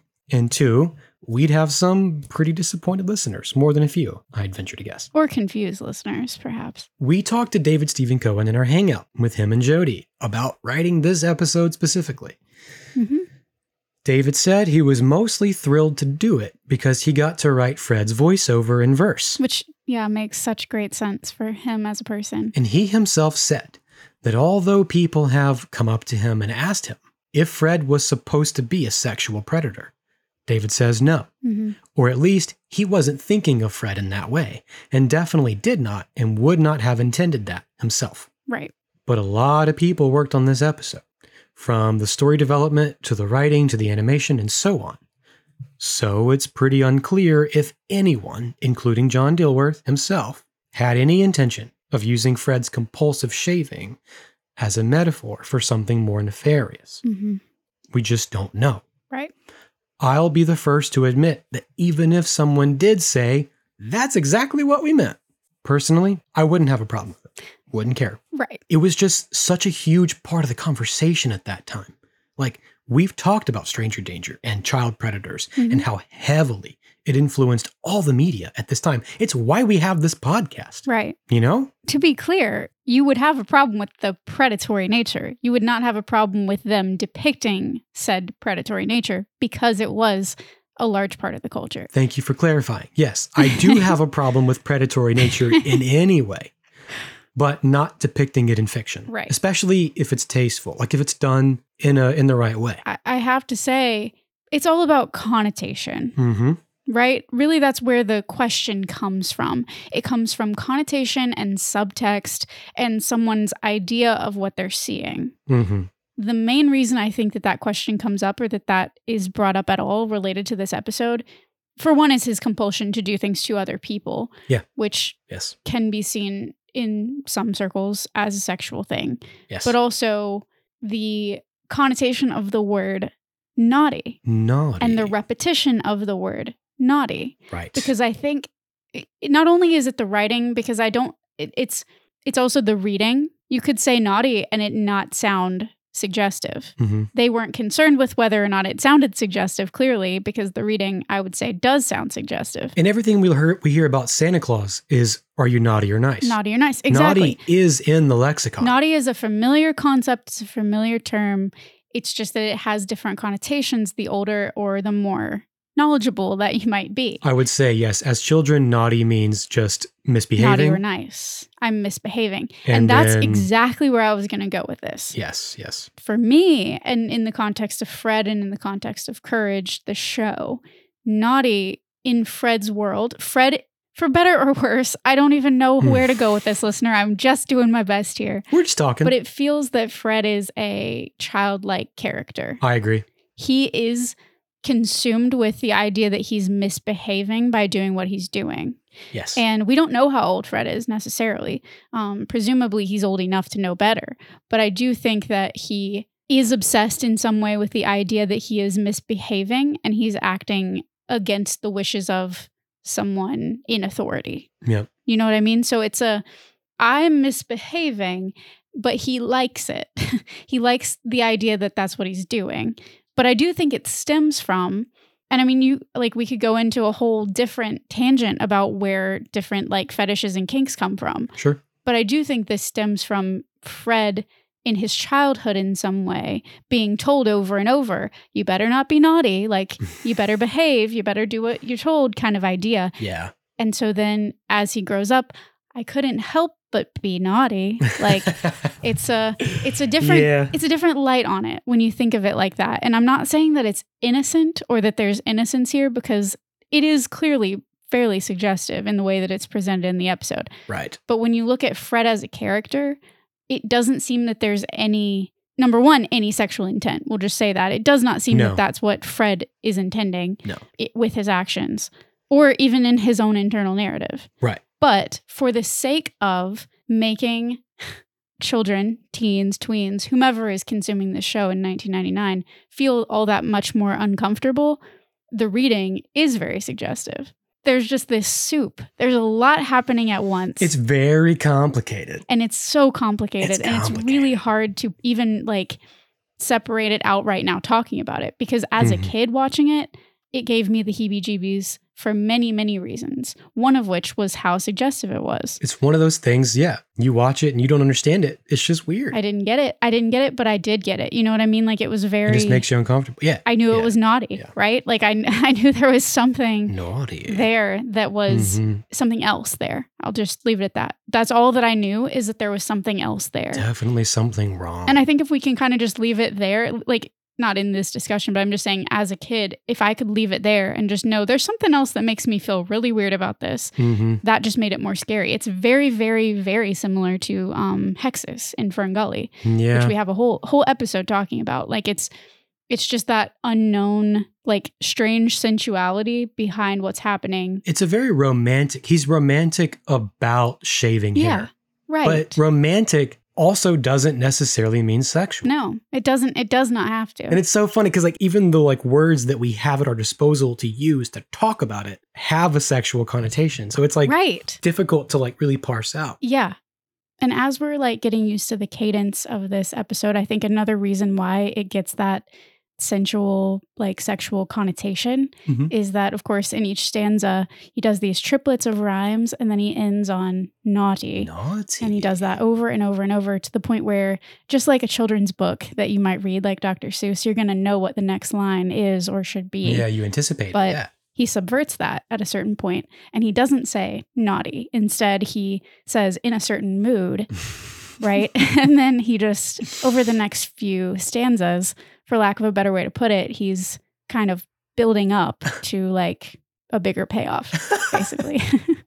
So I think that rhythm being broken and built and broken and built also gives it for those, you Mm, know, mhm. of age or in the with the knowledge yeah, a sure. little bit more of a undertone. I definitely don't think Fred himself has any intentions to really harm anyone. Right. It's just that his actions are viewed as as bad in this nowhere universe. Right. want anyone getting saved in there. Because it's like, it's not like he's going to Sweeney Todd them, you know? He's not. He's just going to The shave. threat is not to their life, Right. but to their hair. it's to their hair. You know, I think it's as long as the person has a lot of hair, right. Fred wants to shave it. Th- yes. It just has to do with how much hair you have. Yes. And Courage has hair all over his, you know, little puppy body. And so he's like, I want that. Yep. I would like to shave I that. would like to shave you, sir, if you wouldn't mind. You do mind? Come over here anyway. And if, let's just say, let's just act that out. let's not act it out. you want to have like Ew. a dialogue back and forth? though? No. I'm not prepared. Nope. I'm not either. I don't think I ever will be. If Fred were to ask Courage, you have lovely hair. May I shave it? And give Courage the opportunity to say, no, thank you. Not today, not ever, not interested. And Fred respected that. That's an okay interaction. We've all learned something. That's a fine interaction. we can move on. But of course, it wouldn't be Courage the Cowardly Dog if no, he was given a choice. nope. All that being said, something that I did notice that I wanted to make sure and mention when Fred is arriving and he's making Courage uncomfortable just with his existence and his absent smile, as you said, Yes. Muriel is very clear that Courage needs to, you know, show their guest hospitality. Oh, I and- noticed that too. Courage, come and meet Fred. Show Fred the bathroom, please, Courage. Such a fuss. This rudeness won't do. You know, like she's very much like be the gracious host, despite how you might feel about this person that's come into your home. And I wanted to just hammer this home because I think so many people, so many inner children of our listeners might need to hear this because I know I did just in general. You do not have to be nice to people that make you uncomfortable Nope. Mm-mm. because there's probably a reason that they're making you uncomfortable. Mm-hmm. And you don't have to be nice about it. You don't have to hug anyone you don't want to. You shouldn't. Please, listener. don't hug anyone you don't want to. Well, don't make your children do so. That's the main um thing. yeah. that's it's a big thing with our generation, I think, and we're kind of separating ourselves from that obligatory give them a kiss Give him a kind hug. of idea because not only is it not great from like a infectious disease standpoint, Oh yeah. but also from an Strengthening their immune system. emotional standpoint. yeah, no. And if you don't want to show affection to someone, you shouldn't have to. Consent is consent regardless of how old you are right. Correct. and obligation be damned. You can be, you know, hospitable to somebody without going out of your way to make your own self uncomfortable. mm-hmm. And I'm not saying you have to just like tell somebody off because, like, hey, you're freaky. You're a freaky dude. I don't want anything yeah, to you do don't with have to hurt someone's feelings. you don't have to hurt somebody's exactly. You don't have to hurt But- somebody's feelings, but you are in control of your autonomy and your body and your, you know, space. And you you don't necessarily mm-hmm. need to go out of your way to oblige those that make you uncomfortable. PSA. as a co host of this podcast and a co producer of this podcast. Hey, by the way, guys, independent podcast. It's just me and Kaylin. That's us. It's We just literally us. Mm. have no help whatsoever. It's just us. none. But as the only two people, as one of the two people who do all this work, Mhm. I wouldn't be doing my job if I was just to totally go, "Yep, we've co- we've we've cleared it, we've covered it. Fred is a fine person." Right. You know, like we can't we can't No. claim that. No, no, I don't. I don't intend to claim that at So all. I can't say that no one intended this metaphor to exist, sure, but I also can't say that anyone absolutely did. right, I just think that it was enough of the collective unconscious and it was enough of the conversation at that time that even if no one intended it, the predatory. right, yeah, the predatory nature, like looking back at this period of time, we can't help but see the patterns. We can't help but see it Mhm. as just another example of all the media that was being made Right. that did have these darker undertones, whether they intended it or not. hmm And I don't know if that's fair or unfair. I think that's fair. I think. It, I mean, it's a product of the time. It's something that we talk about very often with the media that we cover. Like the creators of this show were c- were absorbing and consuming media themselves, just like Right. everyone does. Right. So I I can see that possibly if some of those connotations or ideas made their way in, Mm-hmm. it was all over the news, right? Like It was everywhere. it was everywhere. That's why we had Stranger Danger. I mean, that's why it was a That's thing. why we have the offender registry. Like it, hmm the fact that there was a boom, and and people recognized this this isn't a societal issue that needed to be realized and dealt with. Same thing with how we just talked about with The Exorcist influencing the Satanic Panic, because Right. then there was a boom in exorcism movies, like uh, demon possession movies. It's just because there were then interviews and movie trailers and all kinds of media Right. that infiltrated then America, if not the world. hmm So this is the same thing. There was more media. Thank you, CNN, Ted Turner, Yeah. making like broadcasting 24 hour news networks about That. Yeah. child predators.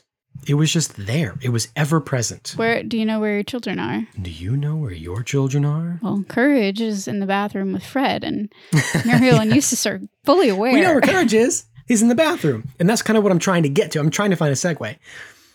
Honestly, for the sake of the episode, I get why they're locked in the bathroom, not the bedroom or even just the house, but the bathroom. because that's where you shave. Well, maybe. That was one thought I had. But also because the bags don't usually have company come to stay. Mhm. So I could see Muriel, you know, fussing at Eustace to either fix the lock on the bathroom or install the lock on the bathroom For the guest. so that her relative would feel comfortable. Yeah, like they're You know? accommodating the guest, but I do feel like most people feel more comfortable when the door locks from the inside rather than the outside. I know I would. But the thing about a private bathroom, like in a house, not in a, you know, restaurant or whatever, a private bathroom is typically a pretty vulnerable place. yeah, It's a personal experience. Mm-hmm. um I would say so. Yeah. A personal experience that, if you choose to share with another person, is typically very intimate Mhm. or at least comfortable or casual. Right. Not, again, not necessarily sexual. Just sharing a Right. bathroom is an intimate experience. Is an intimate thing. Yeah, for sure. So I think it checks out for the plot, but I think it also just turns up the cringe factor to 11 Right. to have it be a bathroom. It does. To have that shot where you turn and see Fred sitting on the toilet. Ugh. Even when he's sitting and patting his knee and giving courage the come here gesture with his finger. Yeah. Very suggestive body language, and yet. And yet, He just wants to shave him. mhm. that seems to be where the compulsion ends. Just oh, the, the whole thing's super unfortunate. The whole thing's unfair. I don't like it. Unfortunate. It makes me unhappy. Um, The whole episode? What do you mean? the whole shaving The situation. it's- shaving sequence. It's unfair to courage. It's so uncomfortable. It's a bad haircut. And- Let's be real about It's a, that. bad, it's a bad haircut, but it's also because he's shaving courage like little by little, like one Yeah. section bit by bit be- at a time. because he wants to enjoy it. And that's It's where like, the like he's savoring it. weird lines of like a fetish, that's where it all gets really blurry and really dark. Pretty dark, if you will. He's savoring it. he is. And don't even get me started on the damn pancakes.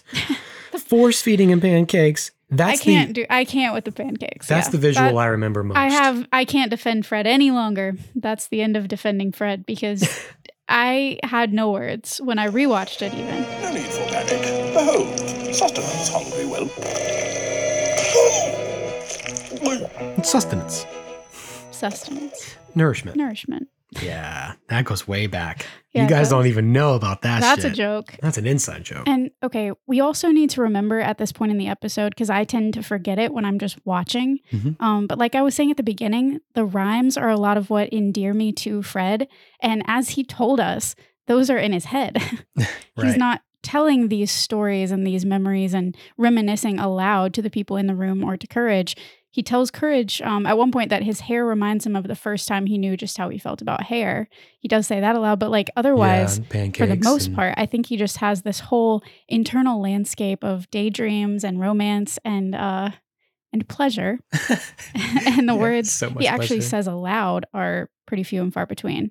Like also, yeah, the thing about the pancakes Mhm. or telling Courage he's not gonna shave his tail. Mm, And the rest of the that would be time, weird. even though like the viewer is seeing the flashbacks, I think we are supposed to assume that he's just doing that absent smiley thing, like in person. Oh man, so yeah, courage doesn't get that benefit. That's for us. that's pretty creepy to imagine. We get all the rhymes and the poetry, but poor courage is just left with the creepy smiles.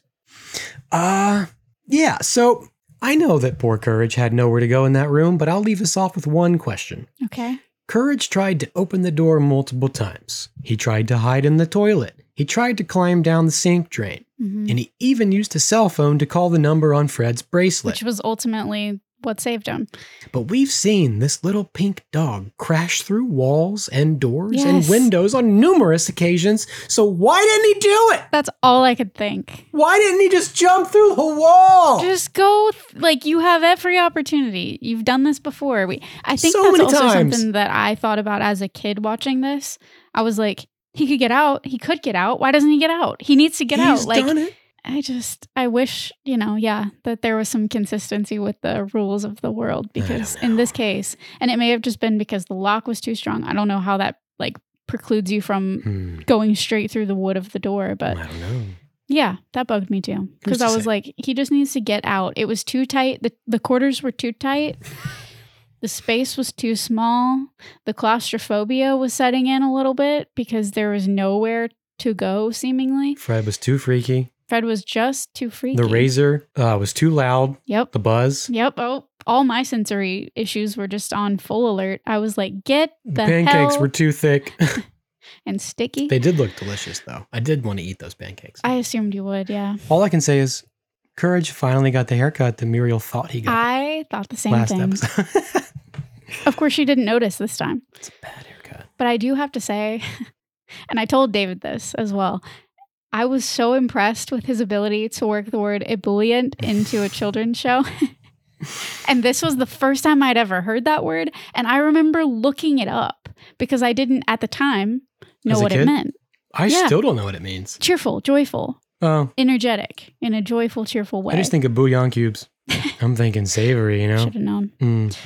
Ebullient. You've learned a new word here, listener. If you didn't, if you didn't remember it from 1999, the way that I did, Chicken stock flavored. I love anything in verse. It's a good time. It was a good time. as bad of a time as it is, it's a good. It was a time. freaky time. Mhm. It was the good of times. it was the Freakiest freakiest of of times. it was the darkest of times.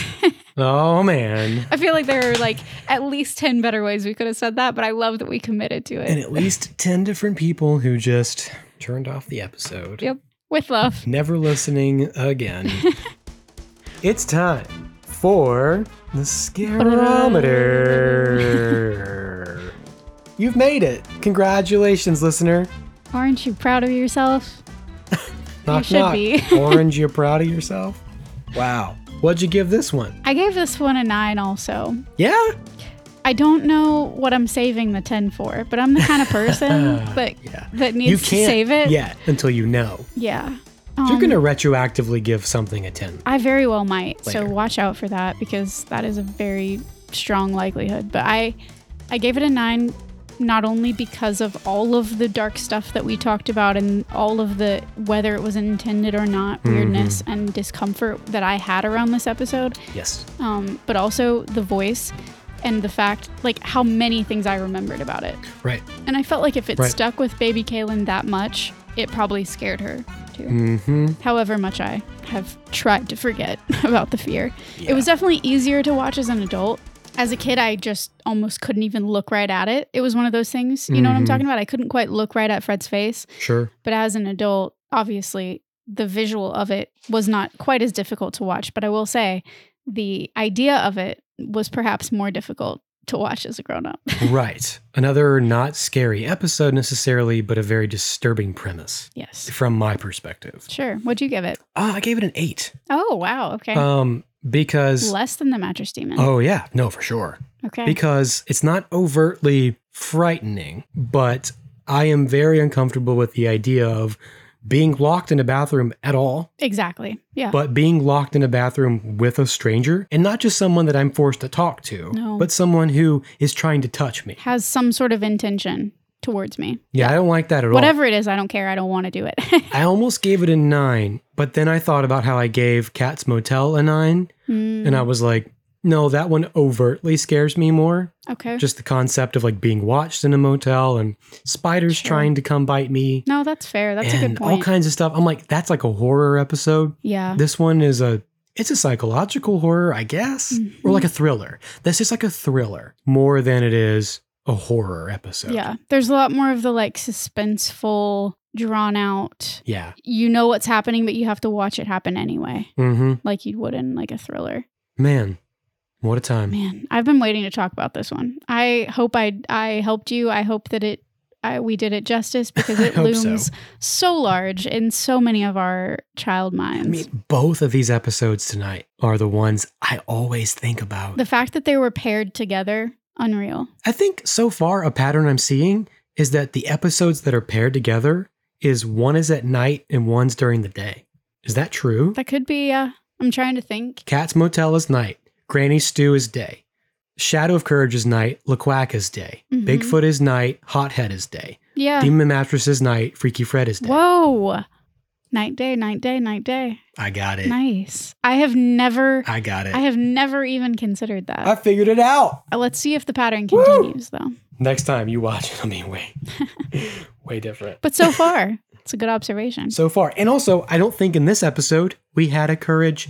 Uh, this is something, or my name is. no, I don't think we This is the did. first time we didn't have it. we only had it in Mattress Demon. That's right. Wow. Five for six. Milestones. No, seven for eight. I we're can't. do hitting math. some milestones and we're uranium. unable to say numbers here on That's Pretty Dark. Oh, oh, one thing. There is a lovely little reanimated version of Freaky Fred on YouTube. Okay. Um, I saw it beforehand, but David also mentioned this today. I spoke to him earlier before we started to record, and he mentioned that there's this reanimated version on YouTube. It's a project, collaborative project from a nonprofit of dozens of animators Mhm. that each animated one cut or one moment of the episode in their style. So it flips Oh, back nice. and forth between lots of different styles. Some that I really like, some that are really off-putting, some that make him even freakier than he is already. wow. All right. I want to see it. It's kind of a good time. So uh, I would recommend going and checking it out. It has David and I uh, mutually freaked out about the fact that it has over 8 million views on YouTube. So clearly people are interested in going back to it. So listener, if you haven't already seen it, might be interesting for you. Oh My God, we just need like one percent of those people to listen to this Hey. episode. Yeah, they're searching it. Maybe they'll find it One percent. on that'sprettydark.com. That would be great. Wow, cool. What a good time. Thanks for listening, guys. We appreciate you being here.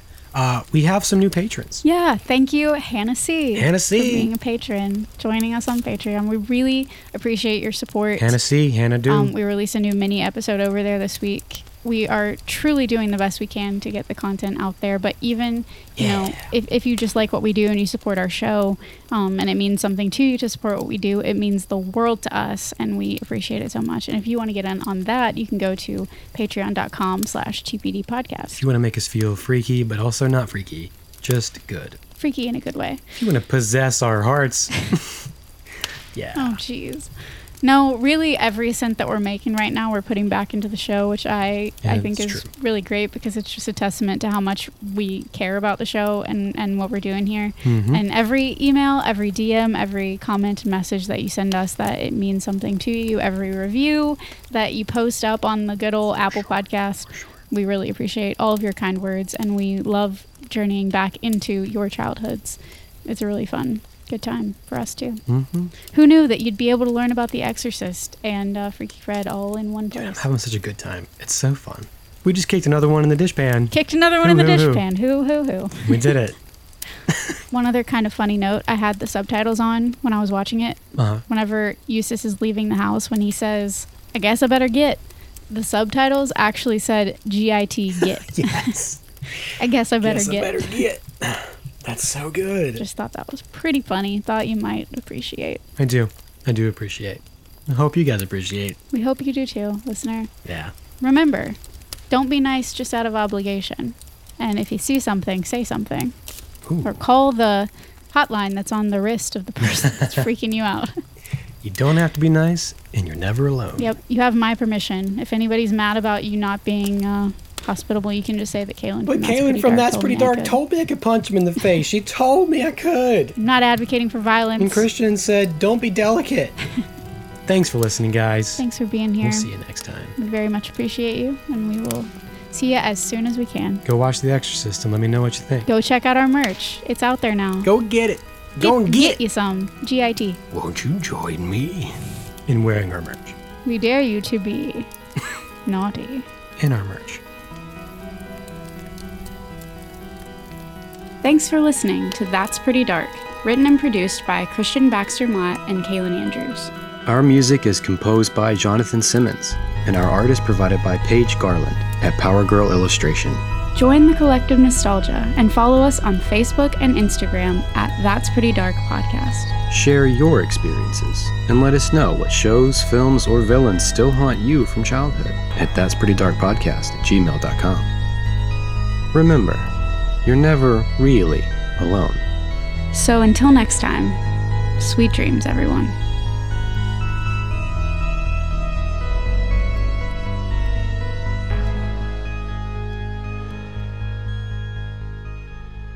Well, I guess I better get